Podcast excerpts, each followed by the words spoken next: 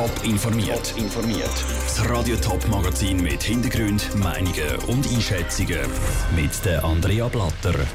Wie die Stadt Frauenfels Anwohnerinnen und Anwohner mit ihrer komplizierten Behördenpost helfen und welches Wissen die Leute im Sendegebiet für einen Einbürgerungstest mitbringen Das sind zwei der Themen im Top informiert.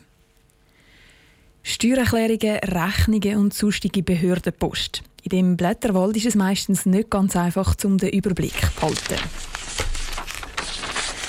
Und dann sind die Briefe meistens auch nicht ganz einfach zu verstehen, weil sie auf kompliziertes Beamtendeutsch geschrieben sind. Die Stadt Frauenfeld die will dort jetzt Abhilfe schaffen und eine Anlaufstelle einrichten für all die, die Mühe bei ihrer Behördenpost haben.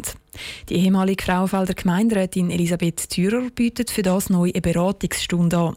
Der Sandro Peter hat von Elisabeth Thürer wissen, wie sie auf die Idee für das Angebot gekommen ist. Das ist so entstanden, dass ich während meiner Tätigkeit als Vizepräsidentin vom Obergericht immer wieder haben müssen feststellen, dass Leute Behördensprache nicht verstehen, falsch verstehen teilweise und dann entsprechend auch irgendwelche Beschwerden einlegen, die dann etwas kosten. Da habe ich gesehen, dass ein großes Bedürfnis besteht von jemandem, der etwas anschaut und zeigt, wie das weiterlaufen und was das heisst. Sie haben jetzt das gerade ein bisschen angerissen. Können Sie das noch ein bisschen ausführen? Oder können Sie allenfalls auch ein Beispiel machen, was das Sie erwartet, dass da auf Sie zukommt? Ein Beispiel, das ich immer gerne brauche, sind die Kosteninformationen von der Gericht. Die sind verpflichtet von Gesetzes wegen, dass wenn ein Prozess anfängt, dass man dort Parteien informiert, dass für Kosten könnten anfallen. Und das ist ja nicht ganz eine einfache Sache. Und je nach Bezirksgericht füllt das zwei bis drei Seiten. Und wer das liest und mit Gericht bis jetzt nichts zu tun hat, kommt überhaupt nicht raus. Das ist einfach so. Und da könnte ich dieser Partei sagen, sie sind der Kläger oder sie sind der Beklagte. Das geht für sie ist überhaupt nicht wichtig, für sie ist nur das. So stelle ich mir das vor. Gibt es denn auch Sachen, wo Sie Respekt haben davor, was jetzt könnte kommen an so einer, so einer Beratungsstunde? Ja, das habe ich sicher. Ich bin ganz sicher, dass auch Gerichtsurteile kommen oder irgendwelche sonstigen Entscheidungen, wo dann wird schwierig sein, abzugrenzen, wo die Tätigkeit von einem Anwalt muss anfangen und wo meine muss enden oder kann enden. Nicht, dass ich es nicht würde verstehen, aber es geht, es übersteigt dann eine Grenze von meiner Anlaufstelle, wenn ich dann würde eigentlich Rechtsschriften verfassen oder, oder sagen, das müssen Sie jetzt so und so machen, das müssen Sie... Also das ist dann ein bisschen Gratwanderung, denke ich mir. Und ich habe auch Respekt es gibt auch schwierige Leute, das darf man nicht verkennen. Die ehemalige Frauenfelder Gemeinderätin Elisabeth Thürer im Gespräch mit dem Sandro Peter.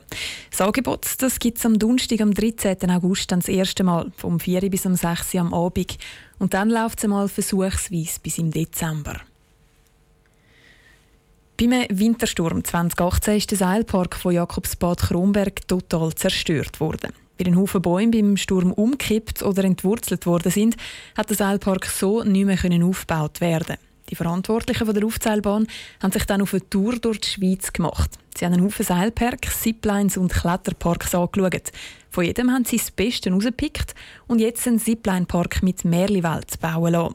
Kurz vor der Eröffnung hat der Pascal Schläpfer vom Projektleiter Josef Rusch wissen, was die Kinder dann in dieser Märliwelt erleben können.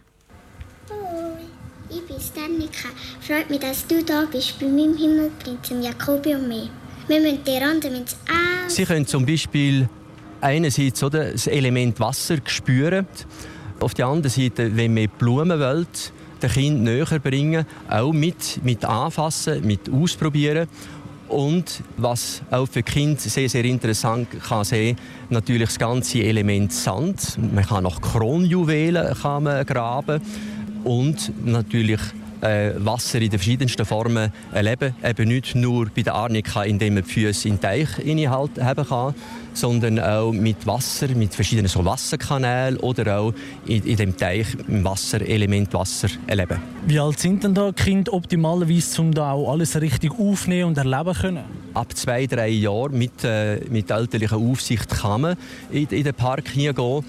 Ähm, aber ich würde meinen, ab drei Jahren bis solange es Spass macht, äh, das kann gut sein, bis 11, 12 Jahre oder auf 14 Jahre können wir da sicher etwas Interessantes bieten. Jetzt gibt es auch für die älteren Leute und auch die Erwachsenen noch einen Zipline-Park. Das ist nicht nur Zipline und es ist nicht nur Kletterpark. Was kann man da genau erleben? Also es ist ja so, wir haben ja unseren Zipline-Park, oder, wo ja eigentlich heißt, dass man sich im Stahlseil kann, von einem, einer Station zu der anderen fliegen Wir müssen wieder Gefälle gewinnen. Und anstelle, dass, das, dass wir das machen wie viele Zipline-Parks, dass man einfach Treppen hochsteigen muss, haben wir die Chance genutzt, mit verschiedenen Geschicklichkeits- und Kletterelementen genau die höheren Unterschied dann wieder können gut zu machen, als dass man nicht nur beim Fliegen, sondern auch sich wieder auf ein anderes Niveau begeben können, neben es attraktives können bieten. Darum heisst die ganze Anlage auch Zipline Park. Probier selber mal aus. Hock und lass deine Füße ins Wasser rein. Bis sonst. Der Projektleiter vom Zipline Park, Josef Rusch, im Interview mit dem Pascal Schlepper. Der Zipline Park mit Merli Wels hat gut 2,5 Millionen Franken gekostet. Ab Mitte August ist er dann offen. Die Merli Wels geht aber erst Ende August auf. Wie schwer darf ein Einbürgerungstest sein?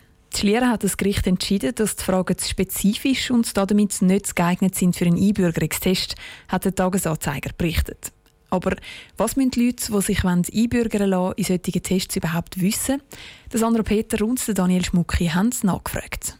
Etwas vorweg. Die genauen Fragen aus dem Einbürgerungstest haben die Gemeinden im Sendegebiet nicht bekannt gegeben. Es geht aber um Fragen über die Schweiz, den Kanton und die Gemeinde. Und zwar in den Bereich Politik, Gesellschaft und Soziales. In Schaffhausen zum Beispiel wird gefragt, wie gut Kandidaten integriert sind und ob sie zum Beispiel regelmäßige Veranstaltungen kennen oder über die Abstimmungsbus Bescheid wissen, erklärt die Zuständige bei der Stadt Schaffhausen, Brigitte Meier. Es sind eigentlich schon ein bisschen Sachen, die eigentlich jeder Bürger ein bisschen kennen oder? Es ist nichts irgendwie Abstruses, wo wir dort fragen. Es sind auch alles Sachen, wo sich die Leute sehr gut darauf vorbereiten können. Da geben wir ihnen auch schon im Vorfeld eigentlich gewisse Inputs dazu. Es werde also nicht gefragt, wo auf welcher Straße eine Geschwindigkeitsbegrenzung anfängt und aufhört. Für die Fragen im Einbürgerungstest ist jede Gemeinde selber verantwortlich.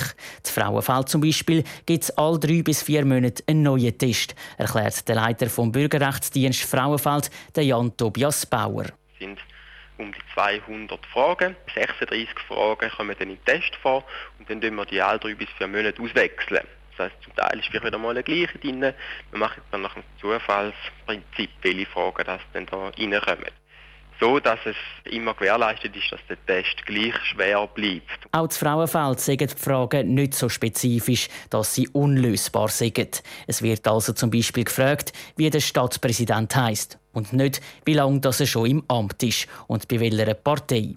Dass jemand den Test nicht besteht, ist das Frauenfeld eher selten. Wenn das tatsächlich passiert, kommt der Kandidat ein halbes Jahr später nochmal eine Chance über. Der Beitrag von Daniel Schmucki und Sandro Peter. Eine der Fragen, die die Schlieren für Aufsehen gesorgt hat, ist übrigens die Frage, ab wann das die Linie Farbhof Schlieren auf Trolleybus umgestellt worden ist.